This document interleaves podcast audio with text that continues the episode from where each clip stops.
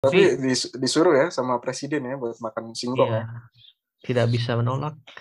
Ini babi ya, daging babi. Aku pernah buatnya babi, kemudian di direndam, bukan rendam sih, dibersihkan, diucek-ucek sama garam kasar. Kemudian dimarinasi kurang lebih satu hari.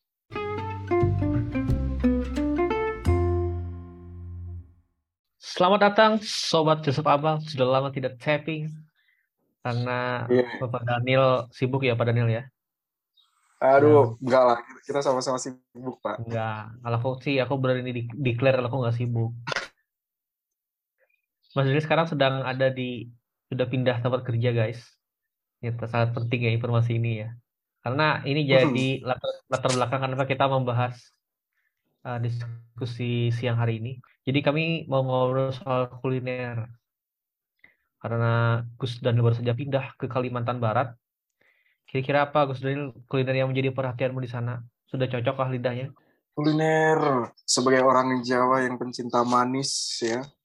Yang apa serba manis, kuliner Kalimantan aneh, aneh, Ya. aneh.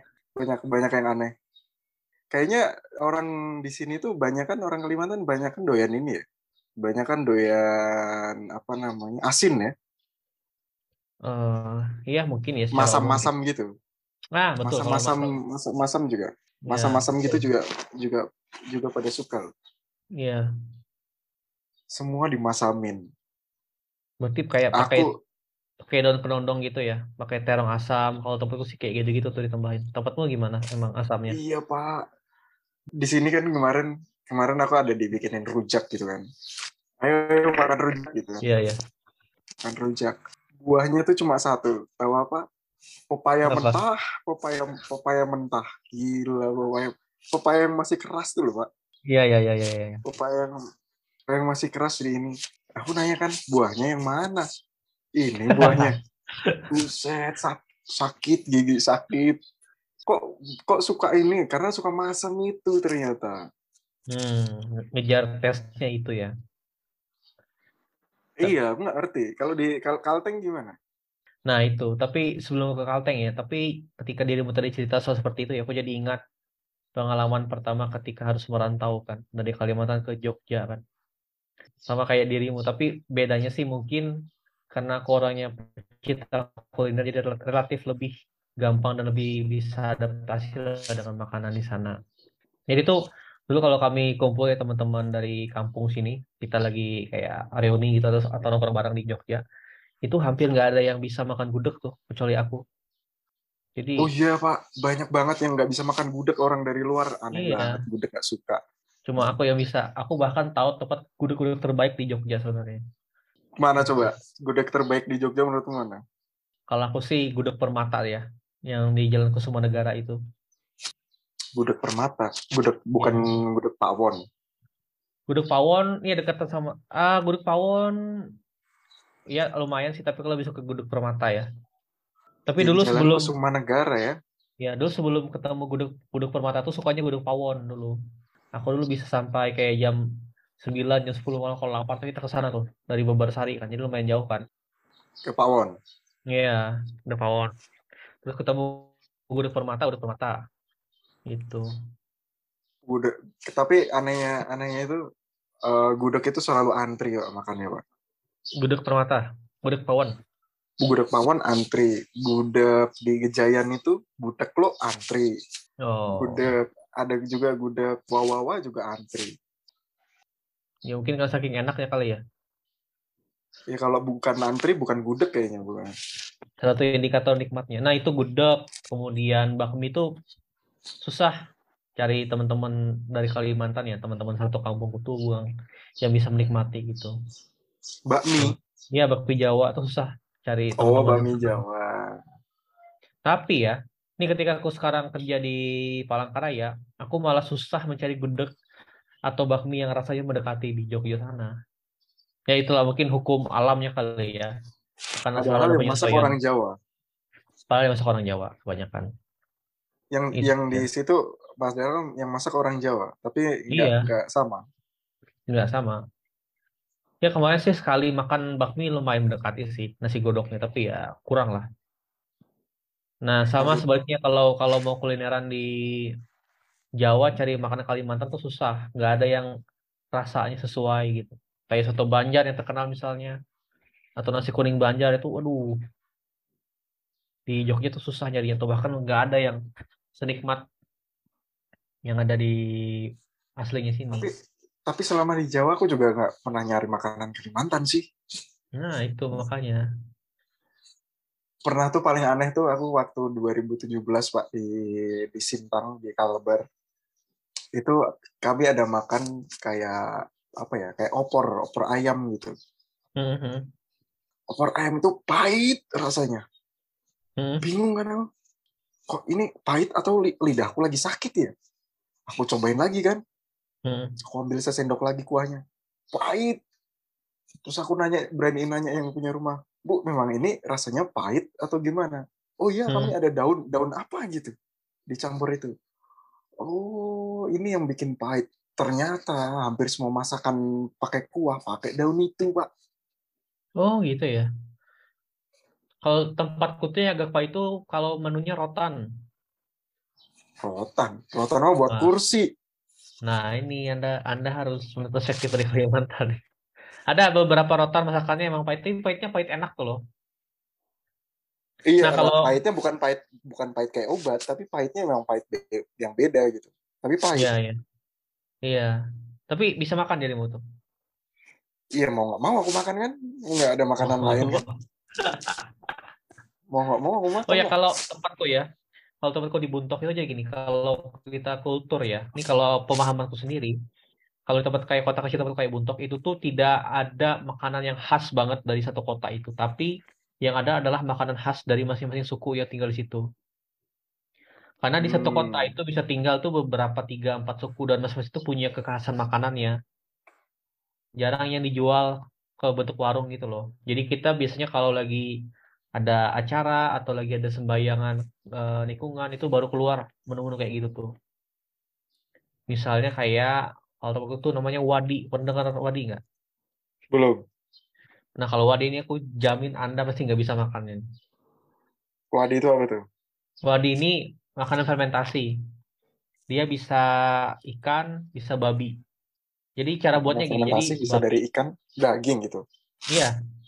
Jadi ini babi ya, daging babi. Aku pernah buatnya babi, kemudian di direndam, bukan rendam sih, dibersihkan, diucek-ucek sama garam kasar. Kemudian dimarinasi kurang lebih satu hari.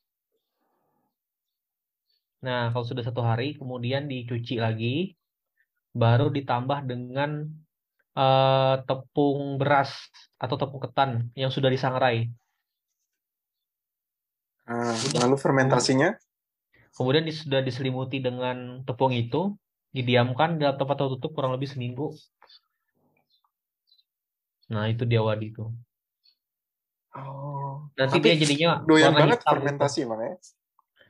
Eh, aku sih dulu juga nggak pernah nggak nggak terlalu bisa makannya ya. Tapi ketika sudah beranjak ke remaja sih mulai menikmati dapat enak gitu loh.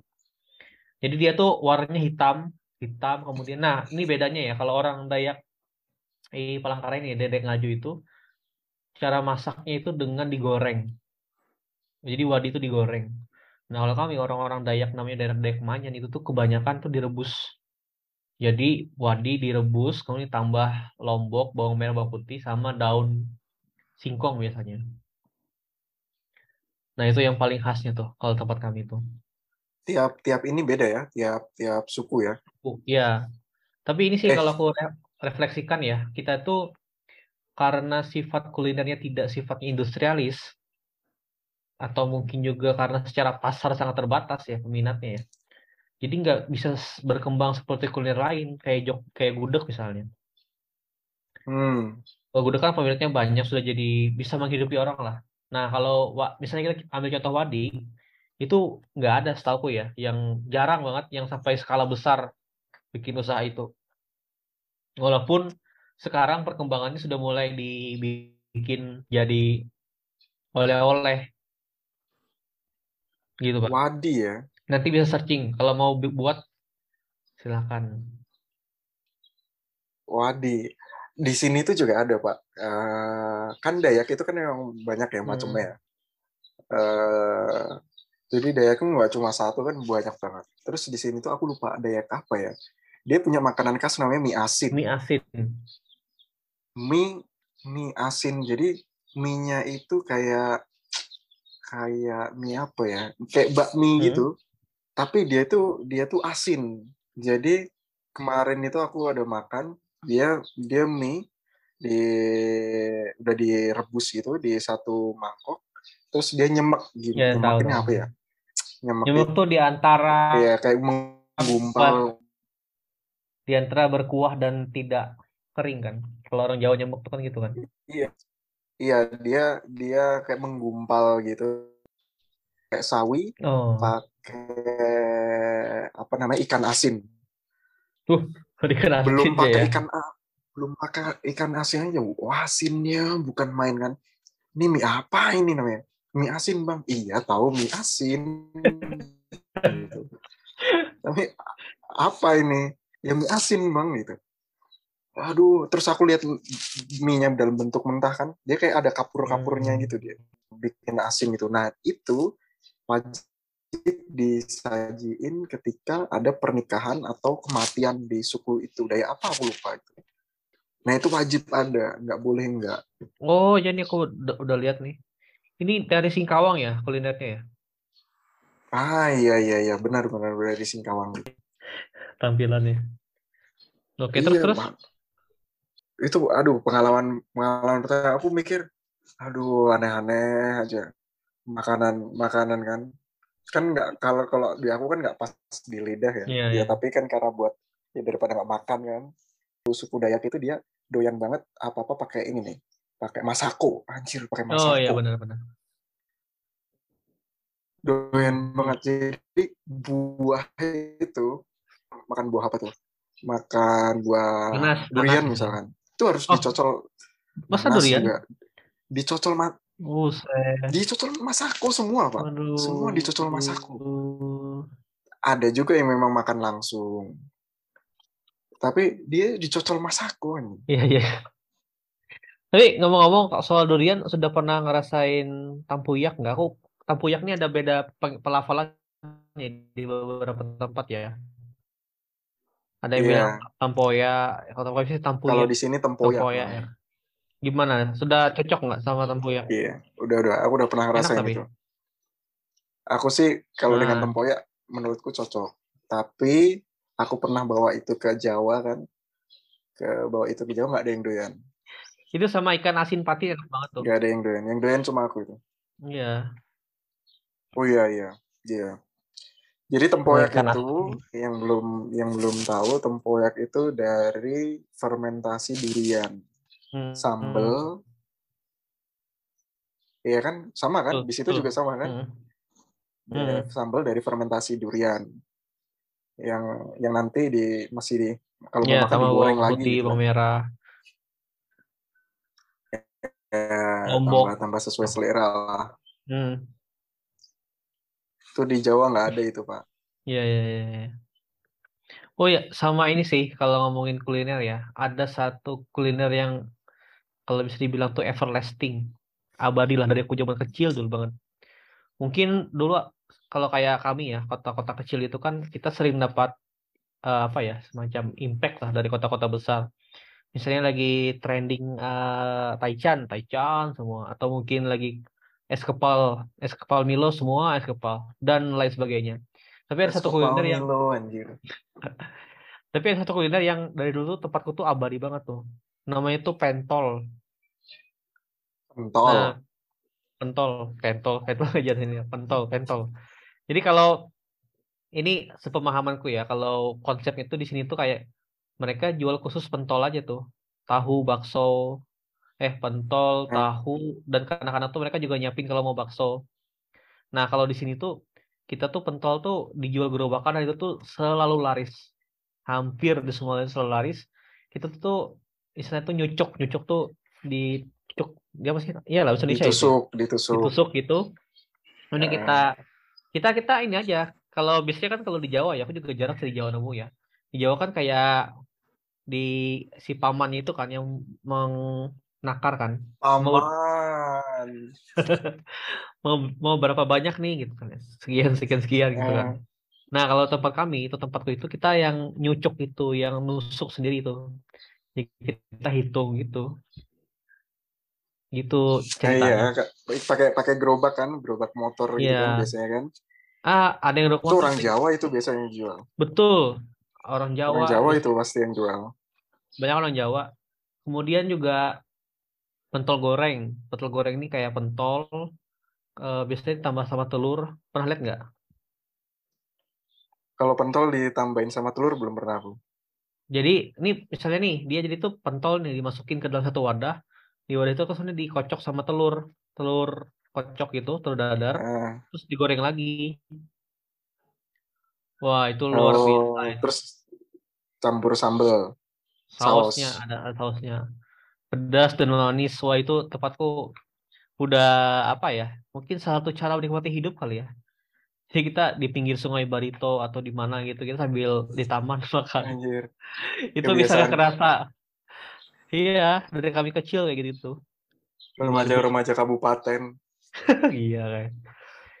Iya, kami juga sampai gede juga masih kayak gitu tuh. Dan biasanya ya kalau mau lebih abdol lagi tambahin masako itu atau roiko. Jadi double punchline. masako. Iya dong, kan mesti di Jadi udah ditambahin gitu tambah saus, ditambahin masako. Iya, ada yang kayak gitu cara makannya. Gitu. Anjir tuh kalau kalau kalau misalkan nggak ada nggak ada masako itu makannya pakai gimana ya? Ada yang kurang terus bikinnya apa ya? Gantinya masako Kaldu ya? jamur, totole. Nggak mau ya mereka ya. Kaldu jamur. Nggak, kalau bilang kan tadi Aku nggak penggantinya tahu kan. kaldu jamur. Itu loh, totole. Nggak pernah masak ya? Nah. Enggak, Iya. totole. Iya, yang biasa buat vegan itu loh, kaldu jamur. Nggak Wah, ngerti. jarang. Emang di Jawa deh. Iya. Buset tuh merek terkenal nih.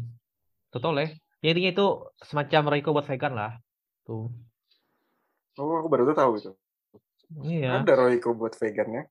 Eh, dia bukan Royco, tapi Royco juga bikin produk sejenis juga. Begitu. Jadi, jadi masa nggak ada yang satupun yang cocok sama dirimu sana kulinernya? Ada nggak tuh? Satu atau dua gitu? Kalau cocok yang artinya suka gitu, Wow. aku belum nemu ya. Kalau cocok mungkin baru tempoyak itu kali, tapi aku belum makan lagi. Terus gimana hari-harimu di sana buat makan itu? Apakah masak atau jadinya beli? Kan kayaknya tadi nggak cocok ya? Ya aku beli. Ya untungnya kan banyak juga orang Jawa kan di Iya. mana-mana ya. Orang Jawa kan menyebar ke seluruh penjuru dunia ya. Iya. Ada banyak banyak juga orang Jawa di sini yang ma- mas apa jualan nasi goreng, pecel lele. Pak. Pecel lele nation makanan kebangsaan tuh. Pecel lele anjir. Orangnya masih kalau jualan pakai bahasa Jawa lagi. Nggak ada kalau di sini kan kalau di sini pakai bahasa bahasa Indonesia kan biasanya manggilnya Bang.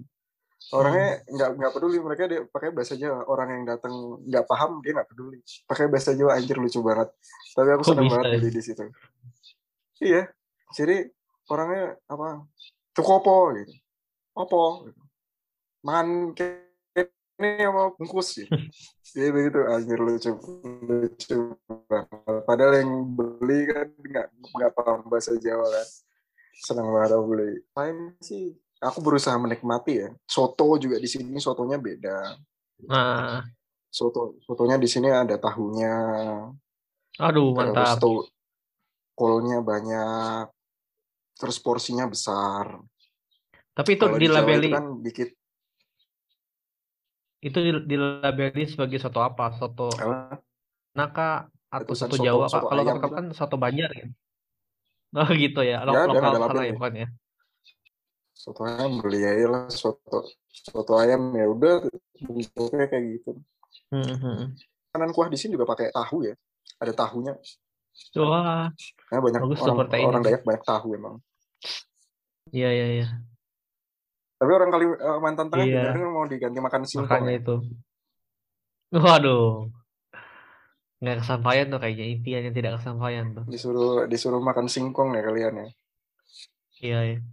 Tapi singkong itu emang kalau di Kalimantan Tengah ini ada terkenal juga dia. Sebagai olahan. Iya, sebagai olahan. Terkenal nggak? Hmm, mana ya? Enggak Berarti sih. kalau kalau mikir berarti enggak. Iya, iya enggak kayaknya.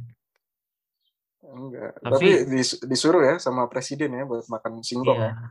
Tidak bisa menolak. Tapi tapi nggak panen-panen juga. Iya, walaupun nggak panen tapi yang penting tetap percaya diri kan kalau ada speech gitu kan di forum internasional kan. Enggak, tapi tapi dengan makanan yang beraneka ragam rasa gini, kira-kira orang-orang dengan macam-macam daerah bisa ya disuruh tiba-tiba disuruh makan singkong? Hmm, tidak. Kayaknya. Karena Ya, kan kayaknya ras- rasa rasa masakan itu kan terciptanya kan berabad-abad ya. Iya, betul. Enggak enggak yang enggak yang tiba-tiba. Betul, betul. Terus orang tiba-tiba suruh ngolah singkong gitu. Aneh banget. Iya. Itu gimana ya? Maksudku ya ketika semua produksi pangan dipakai dengan pendekatan industrialis ya jadinya seperti itu kan. Besar, perolahan besar. Gimana tuh pendekatan Ya itu industrialis? harus buka lahan yang besar, babat hutan, kemudian harus menumbuhkan tanaman yang aslinya dari situ kan. Kemudian jam. Sedangkan kalau kita basisnya adalah pengembangan pangan lokal berdasarkan komunitas ataupun berdasarkan masyarakat tertentu kan aku rasa lebih sustain ya. Lebih stabil, lebih bisa lebih bisa dinikmati banyak orang lah. Dan bisa sesuai Iya. dengan konteks adatnya juga kan. Iya, aku ngebayangin kayak orang Papua disuruh biasa makan sagu, terus waktu itu diminta makan beras, juga eh, makan nasi gitu kan.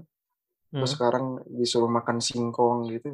Apa ya bisa tiba-tiba kita semua makan singkong gitu. Aku pun dari nasi jadi tiba-tiba jadi singkong juga juga susah. Iya, benar.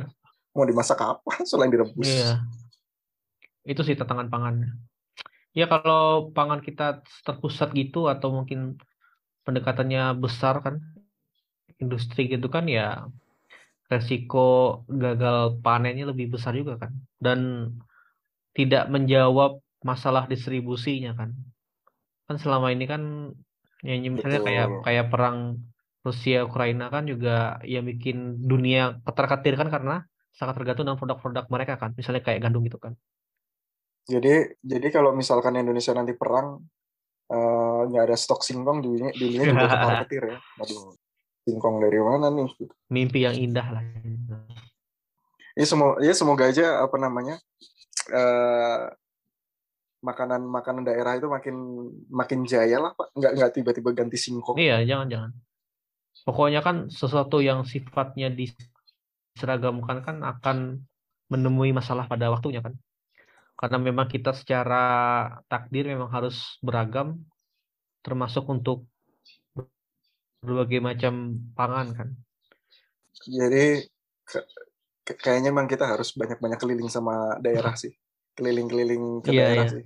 Biar biar lidahnya ter, terlatih buat tertatih-tatih. Iya benar. Apalagi orang Jawa ya, makanan-makanan makanan-makanan semua serba Jawa sentris. Saya kan katamu banyak ekspansi kan orang Jawa kan. Iya. Saya ingat sama orang Padang ya, yang mudah ke mana-mana. Iya, orang Padang juga ya. Tapi masakan Padang kan cuma masakan Padang kan. Iya. Iya, iya. kan. Kalau Jawa kan Macam-macam. Pak. benar. Itu dari dari pentol sampai pecel lele lele. semua. Iya. Semoga Betul. hutan juga hutan juga tetap lestari, tetap jadi ruang bagi keanekaragaman hayati, termasuk juga keanekaragaman pangan yang biasanya juga datang dari hutan-hutan yang ada kan. Oke, terima kasih para abal. Jangan lupa kasih kita produk iklan buat endorse supaya Bapak Daniel tetap semangat memproduksi podcast. Gak ada duitnya, gak ada Iya, monetisnya. makanya. Makanya makanya kalah dengan kesibukan hari-hari ya. Iya. Yang lebih menghasilkan. Mari semua selamat ketemu lagi di podcast selanjutnya.